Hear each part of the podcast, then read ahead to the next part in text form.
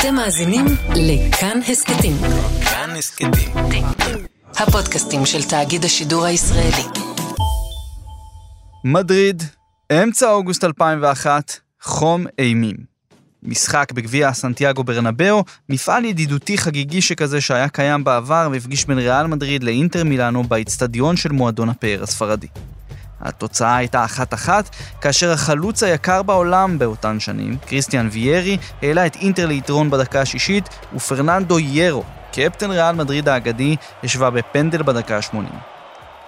ואז, בדקה ה-82, מאמן אינטר אקטור קופר החליט להחליף את ויירי ולהכניס למשחק נער צעיר, בן 19 בלבד, שהגיע מברזיל רק שבוע קודם לכן, בשם אדריאנו לייצ'ה ריביירו. ויירי יצא ונראה זעוף, אבל אז התחיל קסם. אדריאנו נכנס טוב. הוא עבר שחקנים, מסר, הגיע להזדמנות נהדרת בנגיחה שעברה ליד הקורה, ובדקות הבודדות שנשארו למשחק הוא לא הפסיק לסכן את השער של ריאל, אבל גם לא היה מדויק מספיק. בדקה ה-89, בעודו רץ לכדור על סף הרחבה, ירו הגדול הכשיל אותו, ואינטר קיבלה בעיטה חופשית. Sidorf, el que está cerca del balón, también está Adriano Di Biagio, Materazzi ya ni se atreve. קלרן סיידורף ההולנדי ואדריאנו עמדו ליד הכדור, כשלפתע מגיע מרקו מטרצי.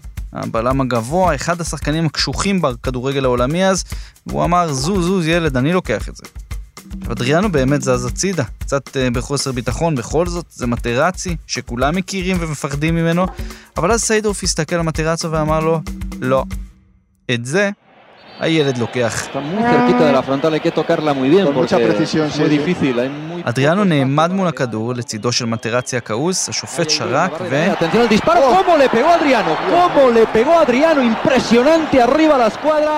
בביתה אדירה, מזווית כמעט בלתי אפשרית, עם רגל שמאל לצד ימין, ברווח הקטנטן שבין החומה לחיבור של איקר קסיאס אז, השוער הצעיר והמבטיח ביותר בעולם, אדריאנו נעץ את השער הראשון שלו באינטר.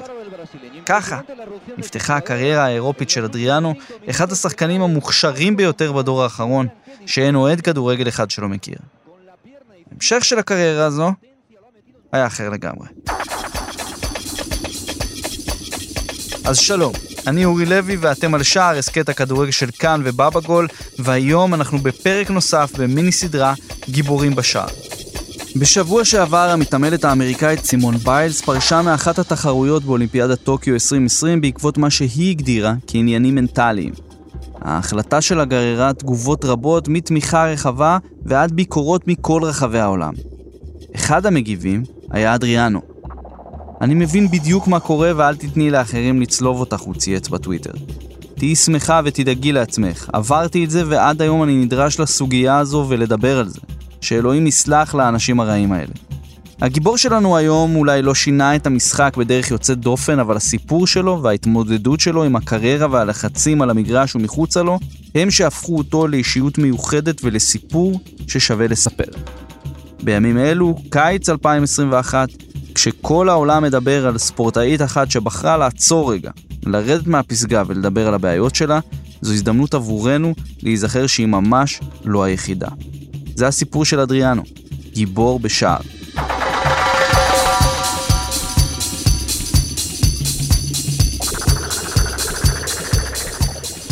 Mas como você, você mora na comunidade, você tem liberdade para fazer certas coisas, né? כשאתה חי בקומונידאג'ה, בקהילה, אתה יכול לעשות המון המון דברים. אתה לומד את החיים. בחודש מאי 2021 אדריאנו פרסם טור שלו באתר The Players Tribune, פרויקט שנותן לשחקנים מקום לבטא את עצמם מהזווית שלהם, בלי תיווך של עיתונאי או מראיין כזה או אחר, אלא מילה במילה את הגרסה שלהם לסיפורים הגדולים שלהם בקריירה ובחיים. והסיפור של אדריאנו מתחיל בפאבלה בשם וילה קרוזיירו, שכונת מגורים צפופה של המעמד הנמוך בחלק הצפוני של ריו דה ז'נרו. כמאה אלף איש חיים שם, בעיקר שחורים, בכל מיני comunidades כאלה, קהילות, תוך ריאה עירונית שהיא בעצמה comunidade אחת גדולה. בהרבה מקרים בקומונידאג'ה כזו חיה משפחה גדולה או כמה משפחות של 30-40 איש או יותר ביחד, בשורות של כמה בתים, לפעמים באותו בניין, וכולם עושים הכל, ביחד, מנגנים, שותים, משחקים כדורגל, רבים, עושים מסאדו, סמים, מתפרנסים, רבים ומשלימים לטוב ולרע. אתה גדל עם האחים והבני דודים והחברים וכולם, זו משפחה אחת גדולה. בקומונידאג'ה יש גם פשע ואלימות. כנופיות, אנשים וחיים שלמים שמתנהלים בצללים, על קו חלוקת הסמים, ובהרבה מקרים זו גם הדרך היחידה או אחת מהבודדות להתקיים. לא בדיוק הסביבה האולטימטיבית לגדל בה ילדים. אבל כן, זה לגמרי מהמקומות האלו ששום דבר בהם לא בא בקלות, ואם רוצים לצאת החוצה, זה לא קורה בחינם. צריך לעבוד קשה בשביל כל דבר, וצריך גם קצת מזל בשביל לצאת החוצה. מזל ומשפחה תומכת ואוהבת. ומכזו אווירה בדיוק, אדריאנו הגיע. Então não posso falar que eu sofri. אני לא יכול להגיד שסבלתי, porque כי לא סבלתי. חייתי, נהניתי מהחיים, למדתי מהחיים. זה אדריאנו. כשהוא משחזר את ימי הילדות שלו בווילה קרוזיירו. Então, joguei bola de gude, soltei pipa, brinquei de, de sair com ponte, tudo. שיחקתי חמש אבנים, הטסתי עפיפונים, הכל. היום ילדים לא משחקים ככה כבר, אתה יודע מה הם עושים היום, הם כל היום בטלפונים. אדריאנו מאז ומתמיד היה איש פשוט. בעל מזג חיובי ומי שנהנה לשחק יחף עם כדור במגרש ליד הבית שלו. ובגלל זה, מהר מאוד הוא מצא את עצמו משחק במשחק של האנשים הכי פשוטים, כדורגל. זה משהו שהיה אצלי בשורשים, הוא מספר. זה נכון. מי שכל הזמן עודד אותו לשחק כדורגל היה אבא שלו, אלמיר ריביירו. אלמיר היה איש שקט שלא הרבה לדבר, בין השאר בגלל שחי שנים עם כדור טועה שהיה תקוע לו בראש, אחרי שנקלע לקרב יריות בווילה קרוזיירו. מאז הוא היה חי על תרופות בתפקוד בינוני, אבל חי. אדריאנו ואבא שלו היו חברים טובים כמו שותפים. בריאיון כשהיה צעיר, אדריאנו סיפר שאבא שלו כל הזמן היה אומר לו, אתה התקווה של המשפחה. אני מאמין בך ובדרך שאתה עושה בכדורגל. והדרך הזו של אדריאנו בכדורגל הייתה מהירה מאוד. אפילו קצת מהירה מדי.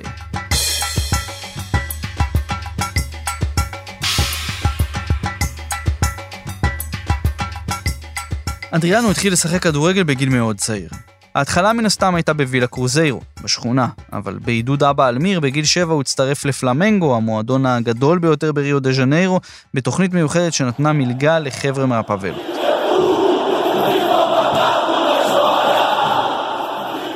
נשמע טוב, אבל הדברים לא הלכו כל כך חלק בהתחלה. לאף אחד בפלמנגו לא היה ברור בדיוק מה התפקיד הנכון בשביל אדריאנו. וגם הוא, שהיה גבוה בראש, ראש וחצי מכל הילדים האחרים בגיל שלו, לא ידע בדיוק מה התפקיד שלו. מגן שמאלי, בלם, קשר, קשר אחורי, אפילו שוער. בכל התפקידים האלו ניסו את אדריאנו בפלמנגו, שבגיל 15 כבר חשבו ששחקן לא יצא ממנו. יותר מזה, ב-1997 כבר אמרו לו שהמלגה שלו תסתיים, שהוא ישוחרר מהקבוצה בתום העונה ויעזוב את האקדמיה. זה לא היה משהו פשוט בכלל בשביל בחור כמוהו, שחי בעצם בלי שום מסגרת חוץ מהאקדמיה של פלמנגו. ועם האחריות והציפיות מהבית והמשפחה, בעיקר של האבא, להיות זה שדואג להם, שמסדר אותם, זה שייתן להם חיים אחרים. אבל הוא גם לא ידע בדיוק מה התפקיד הנכון בשבילו. הוא היה קצת תלוש, אבל גם נהנה ממה שיש. כל יום הוא היה לוקח את האוטובוס מווילה קרוזיירו לאורקה, איפה שהמתחם של פלמנגו, משם לטיז'וקה, בצד השני של ריו, שם הוא היה משחק בקבוצה אחרת, קטרגל, פוצל או סלאו בפורטוגש, וחזרה לווילה קרוזיירו. הכל באוטובוסים, כשסבתא שלו איתו, שהייתה מלווה אותו לכל אימון, משחק או משחקון, ומוודאת שהנער גדול הממדים לא מפספס את ההזדמנויות שהכישרון הגדול שלו פתח לו. ומה עם בית הספר, אתם בטח שואלים? אז לא בסיפור שלנו. אדריאנו נשאר את כיתה ה' שלוש פעמים, איכשהו השלים קצת כדי לעלות לחטיבת הביניים דרך האקדמיה של פלמנגו, אבל בגיל 16 הוא כבר לא זכר את הדרך לבית הספר ב comunidade. היום יום שלו היה כולו כדורגל, ועדיין הכל היה בסכנה כי לאף אחד לא היה מושג באיזה תפקיד הוא צריך לשחק. אחד ממאמני הנערים בפלמנגו, בחור בשם קרליניוס, ראה שהילד הזה גדל וצומח פיזית מהר יותר מכל השאר, ממש בין אימון לאימון. הבין שכנראה, או שאדריאנו יהיה חלוץ ויצליח, או שהוא כבר לא יהיה כדורגלן. וזה היה בינגו, כי דברים התחילו להתחבר. פתאום כל הטריקים מהפאבלה, מהקט רגל, שהיה משחק עם החבר'ה שגדולים ממנו בקומונידאג'ה, התפוצצו על המגרש. לרוץ דרך המגן שמולך, לדרוס, לתת פדלדות כפולות, להשתמש בגודל ובכוח שהיו לו, בידיים הגדולות, כדי להדוף בלמים ולבעוט בעוצמה נדירה ברגל שמאל. עוצמה שאף ילד באותן שנים באזור ריו דה ז'נרו, וספק אם בברזיל כולה, יכל לייצר. אדריאנו התחיל להפציץ בנוער והוזמן להתאמן עם הקבוצה הבוגרת. באחד האימונים הוא בעט כל כך חזק, שאחרי שהכדור פגע בקורה הוא טס עד למאחורי קו מחצית המגרש. מסביבו היו שחקנים כמו רומריו, ז'ואן, ז'וליו סזר, ריינלדו, שהבינו בעצם שאחרי האימון הזה, הילד הזה לא חוזר יותר לקבוצת הנוער. די מהר, גם הגיעה הבכורה בקבוצת הבוגרים של פלמנגו, בדרבי נגד בוטפוג. Bola pro Adriano, apenas 18 anos. מאותו רגע אדריאנו הצעיר התחיל לטרוף כל מה שבא מולו על הדשא.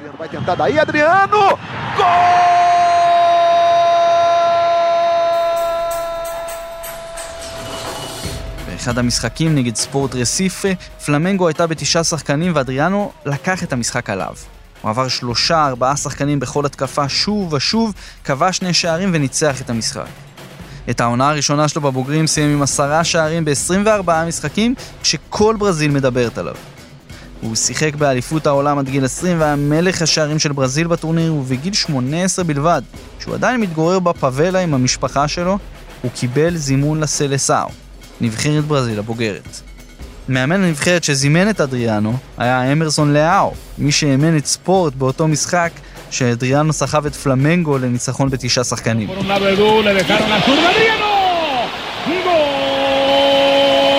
ככל שהיה ברור שהנה הוא הופך להיות כוכב כדורגל גדול, ככה גם גדלה האחריות על הכתפיים של אדריאנו הצעיר, לדאוג למשפחה שלו. והיה לו חשוב לא לאכזב את החבר הכי טוב שלו, את אבא שלו. אבל האמת, שכבר לא היה לו הרבה זמן לחשוב ולהתעמק בזה, כי בדיוק אז הגיע הטלפון מאינטר הגדולה מאיטליה, ובגיל 19 הוא נחת במילאנו.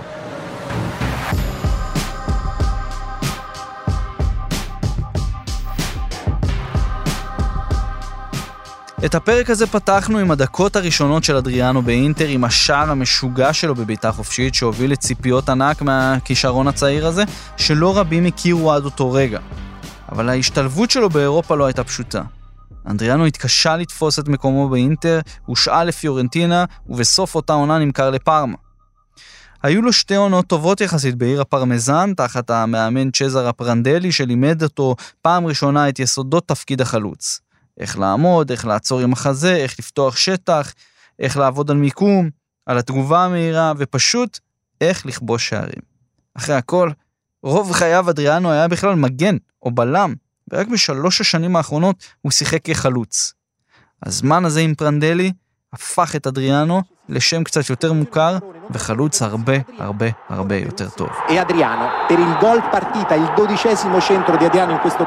אז הגיע קופה אמריקה 2004. בטורניר שנערך בפרו אדריאנו טרף כל דבר שזז. הציוות שלו בהתקפה עם לואיס פביאנו סיפק לברזיל חוד מפחיד תרתי משמע עם שני שחקנים שלא בוחלים באמצעים, משחקים מאוד פיזי, כאלה שגם יכולים להידלק בשנייה. עד למשחק הגמר אדריאנו כבש שישה שערים, וברזיל עברה את מקסיקו ואורוגוואי בנוקאוט. אבל בגמר חיכתה היריבה הגדולה מארגנטינה. האסטדיו נציונל בלימה היה מלא ב-40 אלף איש שהיו עדים לאחד ממשחקי הכדורגל הגדולים ביותר בהיסטוריה של דרום אמריקה. ארגנטינה עלתה ליתרון ראשונה על סף המחצית מפנדל של קילי גונסלס, אבל ברזיל השוותה משער של בלם בנפיקה, לואיזאו. בדקה 87, סזר דלגדו נתן לארגנטינה 2-1, והיה נראה שהסיפור גמור. אבל לברזיל של לואיס פביאנו ואדריאנו היו תוכניות אחרות. בדקה ה-93, עמוק בתוך תוספת הזמן, אדריאנו קיבל את הכדור בתוך הרחבה, כשמולו ארבעה ארגנטינאים. פביאנו הצליח לגעת עם הכדור בעקב, אדריאנו הוסיף עוד נגיעה קטנה ובלי להסתכל בכלל על איפה הוא עומד ואיפה השער ואיפה הכדור, תוך כדי שהוא מנער את שני הבלמים המאיימים, רוברטו אג'אלה ופבריציו קולוצ'יני בתנועת כתף בחצי סיבוב, הוא נעץ את הכדור בפנים 2-2.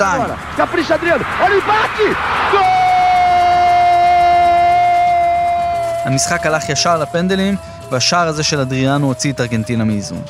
האלבי סלסטה החמיצה את שתי הבעיטות הראשונות, אדריאנו כבש את הראשונה לברזיל, שלא החטיאה אף בעיטה, וחתמה בפנדל של הבלם ז'ואן שקבע, ברזיל היא אלופת דרום אמריקה 2004, כשהפנים של הנבחרת והגביע היו אדריאנו.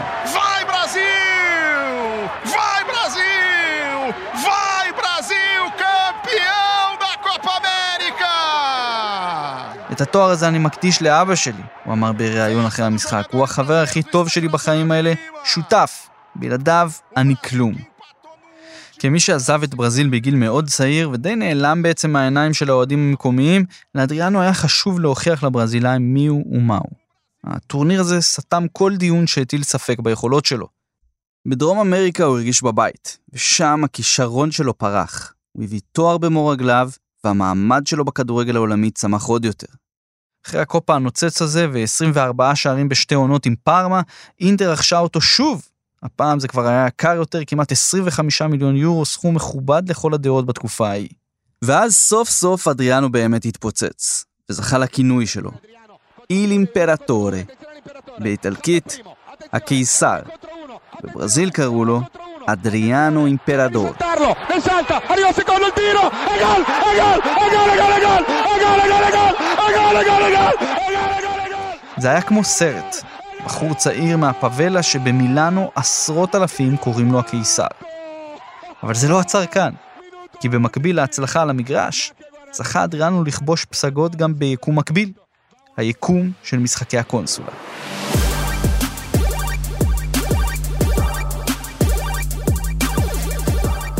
כל מי ששיחק פרו אבולושן סוקר, משחק הכדורגל של הפלייסטיישן, באמצע העשור הראשון של שנות האלפיים, זוכר ויודע. לאדריאנו היו את הנתונים הכי טובים במשחק. הוא היה הכי מהיר, הכי חזק, עם הבעיטות הכי חזקות, עם השליטה הכי טובה בכדור, פשוט מפלצת כדורגל. זה היה נראה שגם אם הוא לא השחקן הכי טוב בעולם עכשיו, הוא אוטוטו יהיה כזה, כי על הנייר ובמשחק, בפרו, הוא מטורף. כולם רצו לשחק עם אינטר בגללו. כולם חיכו שהכדור יגיע אליו ומהר, R אחת, ג'ויסטיק לכיוון הנכון עד הסוף, כוונון, השעיה קטנה וריבוע חזק,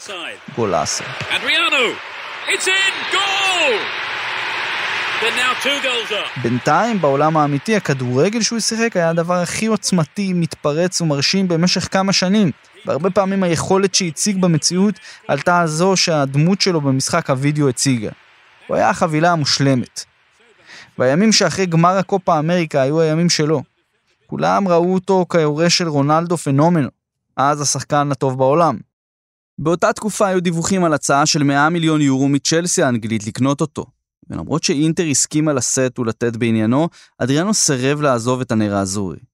מבחינתו, הוא היה חייב להישאר למאסימו מורטי, הנשיא והבעלים המיתולוגי של אינטר, מי שבזכותו בעצם, הוא הפך להיות הקיסר.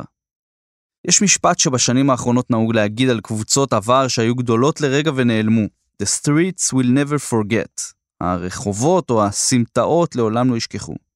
זה נכון לקבוצות בוודאי, אבל כנראה שלא היה שחקן שהמשפט הזה היה תפור עליו כמו אדריאנו אימפרדור. Arriva il traversone di Michael, Adriano! 1-0! הדמות שלו בפרו יצרה סביבו הילה עוד יותר גדולה ממה שהייתה לו. וזה די מעניין, כי אדריאנו עצמו היה בחור פשוט. רק לפני שלוש שנים וקצת הוא עוד היה גר בפאבלה, נהנה מלהטיס עפיפונים, לשחק באבנים, לשחק קט רגל ולחיות פשוט. ודווקא הוא הפך לכוכב הגדול הראשון שבאמת נהנה מהייפ דיגיטלי אמיתי. וזה עוד לפני עידן הרשתות החברתיות. אבל לצד התדמית הגיימרית של השחקן הכל יכול, ולצד מימדי הגוף המרשימים, הכוח, הכושר, הקצב שהוא היה זז בו על המגרש, סגנון הכדרור שהגיע הישר מהכלובים של הפאבלות בריו, במציאות, לאדריאנו הייתה גם נפש רגישה, שברגע אחד דרמטי קיבלה תפנית אחרת לגמרי.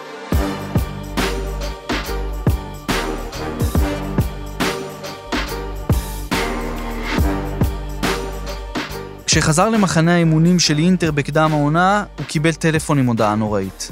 אבא שלו, אלמיר, החבר הכי טוב שלו, השותף שלו, לקה בהתקף לב ומת בגיל 45 בלבד. חוויאר זנטי, קפטן אינטר האגדי, היה עם אדריאנו כשזה קרה, וסיפר על זה בריאיון שנים אחר כך. הוא סיפר שאדריאנו צרח וזעק בכאב, ניפץ את הטלפון שלו על הקיר ובכה כמו ילד. כי בעצם הוא היה באמת ילד. בן 22 בסך הכל. באותו רגע זנטי הפך לאחיו הגדול, ומורטי, הנשיא של המועדון, לסוג של אבא מאמץ. ולמרות שהוא המשיך לשחק כדורגל ואפילו לכבוש שערים בכמויות בשביל אינטר, מאותו רגע, שום דבר בקריירה שלו לא נשאר אותו דבר. המוות של אבא שלו השפיע עליו קשות. מי שכל הזמן שיחק בשביל המשפחה שלו, בשביל הקומונידאג'ה, פתאום איבד את האבא, את מי שדחף אותו לכדורגל, שהאמין בו ובדרך המוזרה שלו לפסגה.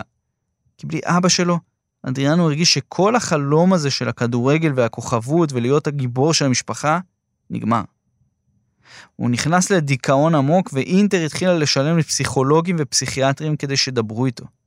הוא התחיל לשתות, כמו משוגע, כדי לשכוח, לצאת בכל ערב ולהיקלע למצבים בעייתיים במועדונים של מילאנו.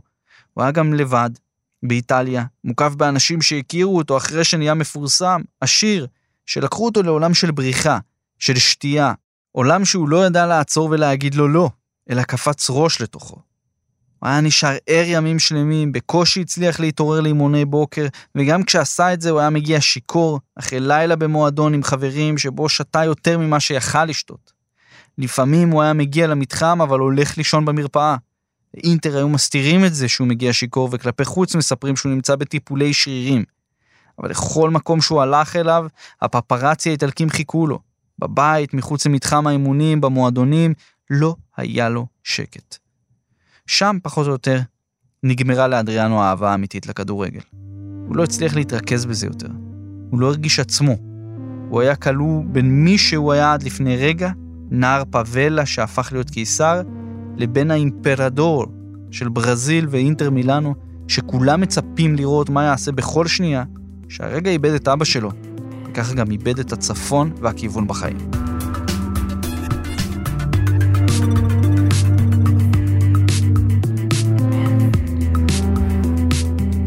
הדיכאון והאלכוהוליזם של אדריאנו לא צפו ישר מעל לפני המים. לא הרבה אנשים שמו לב לזה בכלל. באינטר כאמור הגנו עליו, ועל המגרש כשעלה לשחק הוא המשיך לחייך, להבקיע ואפילו לככב. אוהדי אינטר המשיכו לשיר לו ואדריאנו וזלטן איברהימוביץ' נהנו מאחת מהשותפויות הפוריות בעולם הכדורגל. בקיץ 2006 הוא היה חלק מרביעיית הקסם של הסלסאו שהייתה אמורה להביא לנבחרת ברזיל את גביע העולם השישי שלה. יחד עם רונלדו פנומנו, רונלדיניו וקקה, אדריאנו היה התקווה של ברזיל למונדיאל בגרמניה. Adriano,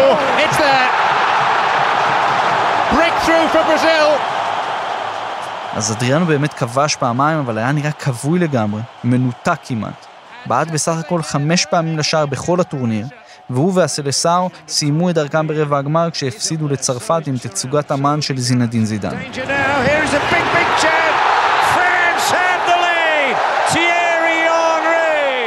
בעונת 2006-2007 דברים כבר היו ברורים כלפי חוץ. אדריאנו העלה במשקל, וההופעות שלו במועדונים של מילאנו היו תכופות יותר מעל כר הדשא. הוא היה אבוד. מורטי החליט לשלוח אותו לברזיל, שיירגע קצת, ואדריאנו הצטרף לסאו פאולו לתוכנית שכללה גמילה מאלכוהול וחזרה לכושר ולשגרת כדורגל מקצועית. זה הלך לא רע, והוא החליט להצטרף לקבוצה בהשאלה. הוא אפילו כבש צמד במשחק הבכורה, אבל משם מהר מאוד זה הידרדר. במשחק אחד הוא נגח בבלם יריב, הוא איחר לאימון כי צלם רדף אחריו, וגם כל הרעיון הזה של הגמילה מהאלכוהול לא ממש עבד. בברזיל הוא המשיך לחגוג בלילות ולהתמודד עם הלחץ, הציפיות של העולם והאובדן של אבא שלו דרך האלכוהול. הוא היה נוסע כל הזמן לווילה קרוזיירו לבקר חברים, וחזר למעגל הזה של הקומונידאג'ה. וילה קרוזיירו הייתה כמו מגנט בשבילו. רק שם הוא היה מרגיש בבית, אבל זה השפיע עליו. הוא המשיך לשתות ולבלות עם סוחרי סמים של הקומונידאג'ה, דבר שהיה מסבך אותו פעם אחר פעם בעניינים עם המשטרה. הוא חזר לאינטר שוב כעבור שנה בסוף 2008, ואפילו שיחק וכבש בליגת האלופות, אבל זה לא היה זה. Ia, não ia mentir. לא רציתי לשקר למורטי, הבן אדם שנתן לי את ההזדמנות לשחק באינטר מילאנו. אף פעם לא ידעתי לזייף שאני משחק כדורגל. יכולתי לשקר לו ולהרוויח ערימות של כסף, אבל לא, לא עושים ככה. אדריאנו היה צריך הביתה, ולעזאזל עם הקריירה, הכסף והעתיד שכל עולם הכדורגל רצה ממנו. ובהביתה הוא התכוון לפאבלה, למשפחה. לא לסאו פאולו או משהו, אלא לריו, לווילה קרוזיירו.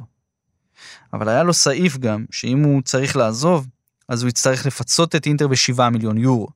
7 מיליון יורו שצריכים לצאת מהכיס של צעיר בן 26, מהפאבלה, בלי אבא. בשיחת טלפון קצרה בדצמבר מורטי שאל אותו אם הוא באמת רוצה לעזוב הכל ולחזור לברזיל. ואדריאנו אמר לו שכן, שהוא לא יכול לזייף יותר, וזהו. מורטי חתם לו על מסמכי השחרור, ומעולם לא דרש מאדריאנו את כספי הפיצוי. וככה, אדריאנו חזר לברזיל, באופן סופי.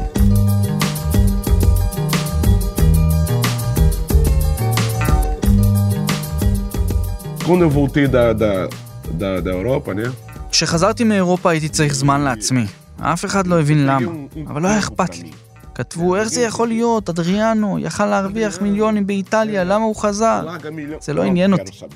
היה לי הרבה יותר חשוב להיות שמח מאשר כל הכסף הזה.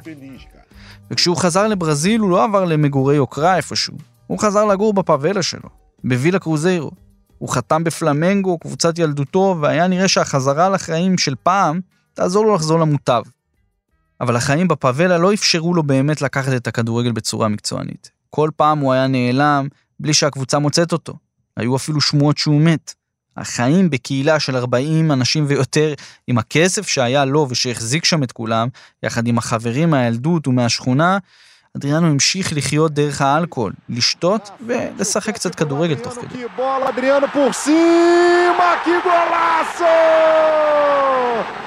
בכל זאת, שם הוא כן הרגיש בבית, וכבש בצורות כשהוא מוביל את פלמנגו לאליפות ראשונה מאז 1992. Chutão de Bruno! 17 anos depois! O Flamengo é campeão brasileiro de futebol! רומא האיטלקית עוד ניסתה להמר עליו ב-2009, אבל הוא לא סיפק את הסחורה. הוא קרע את גיד אכילס ושוחרר אחרי מספר חודשים. בלי אימונים, בלי משחקים, בלי מסגרת, הוא חזר לחגוג, ואפילו הספיק להסתבך בתקרית ירי עם דוגמנית בת 20. תמונות שלו עם כמה מסוחרי הסמים המסוכנים בברזיל נפוצו ברשתות, וזה היה נראה שזהו זה. למונדיאל 2010, כשהוא בן 28 בלבד, כשהוא אמור להיות בשיא הקריירה, הוא כבר לא זומן.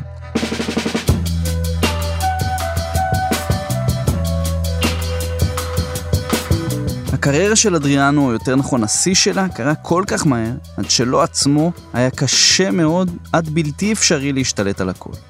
המוות של אבא שלו היה כמו מכת חשמל, וכשזה בא עם כל כך הרבה כסף, והפיתויים שבאים עם החיים של כוכב כדורגל, הוא פשוט טבע בתוך הבלגן והלחץ. Pô, um cara que veio da favela, que.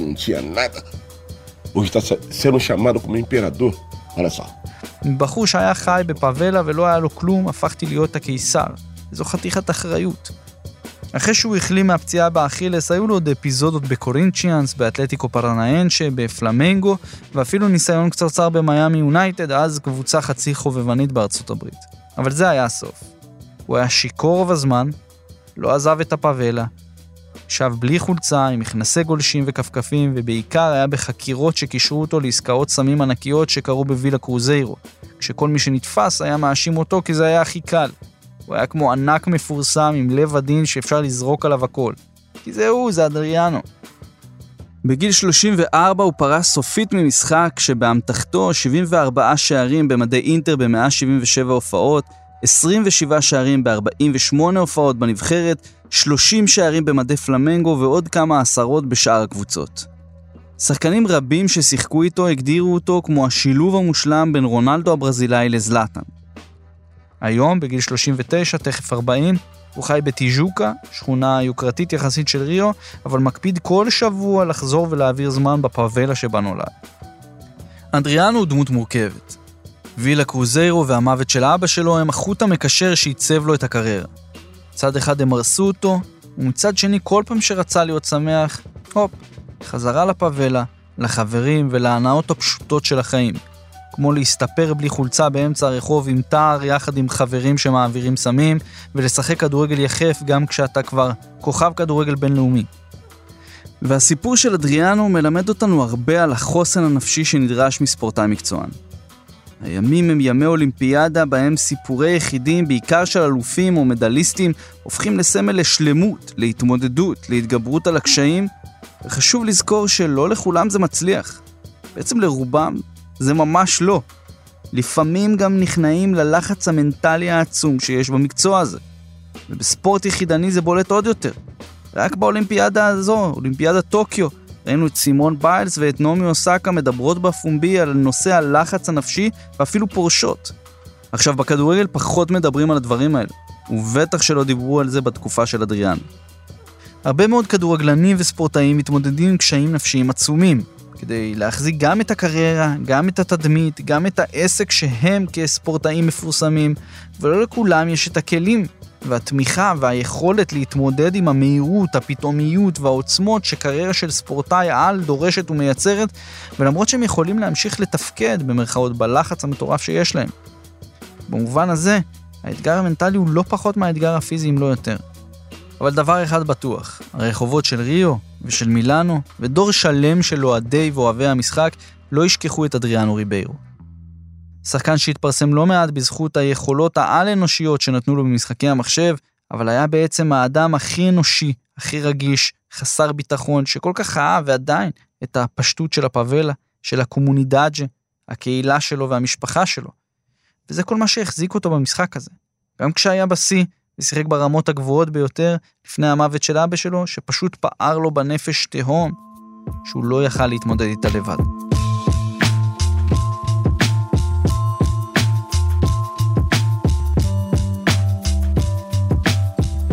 זה היה השער שלכם לאדריאנו והלב השבור שלו במסגרת מיני סדרה גיבורים בשער. תצטרפו לקבוצת הפייסבוק שלנו, שער הסכת כדורגל וכאן הסכתים, אתם מוזמנים להציע ולבקש גיבורים נוספים שנעשה עליהם פרק של גיבורים בשער. זה נחמד אם תעשו subscribe גם באפל ותיתנו איזה דירוג טוב, לדרג זה תמיד טוב. ולסיפורי כדורגל נוספים, חדשות וכל התוכן המעניין מעולם הכדורגל של שער ובבא גול, אז תעקבו אחריי ברשתות החברתיות השונות, לויניניו, פייסבוק, טוויטר, אינסטגרם, טלגרם, וכמובן, אתר בבגול.com ובכל הרשתות החברתיות. אז תודה רבה לעורך ניר גורלי, לאשת הסאונד והמיקס שלנו, רחל רפאלי, אני אורי לוי, Keep Football Real.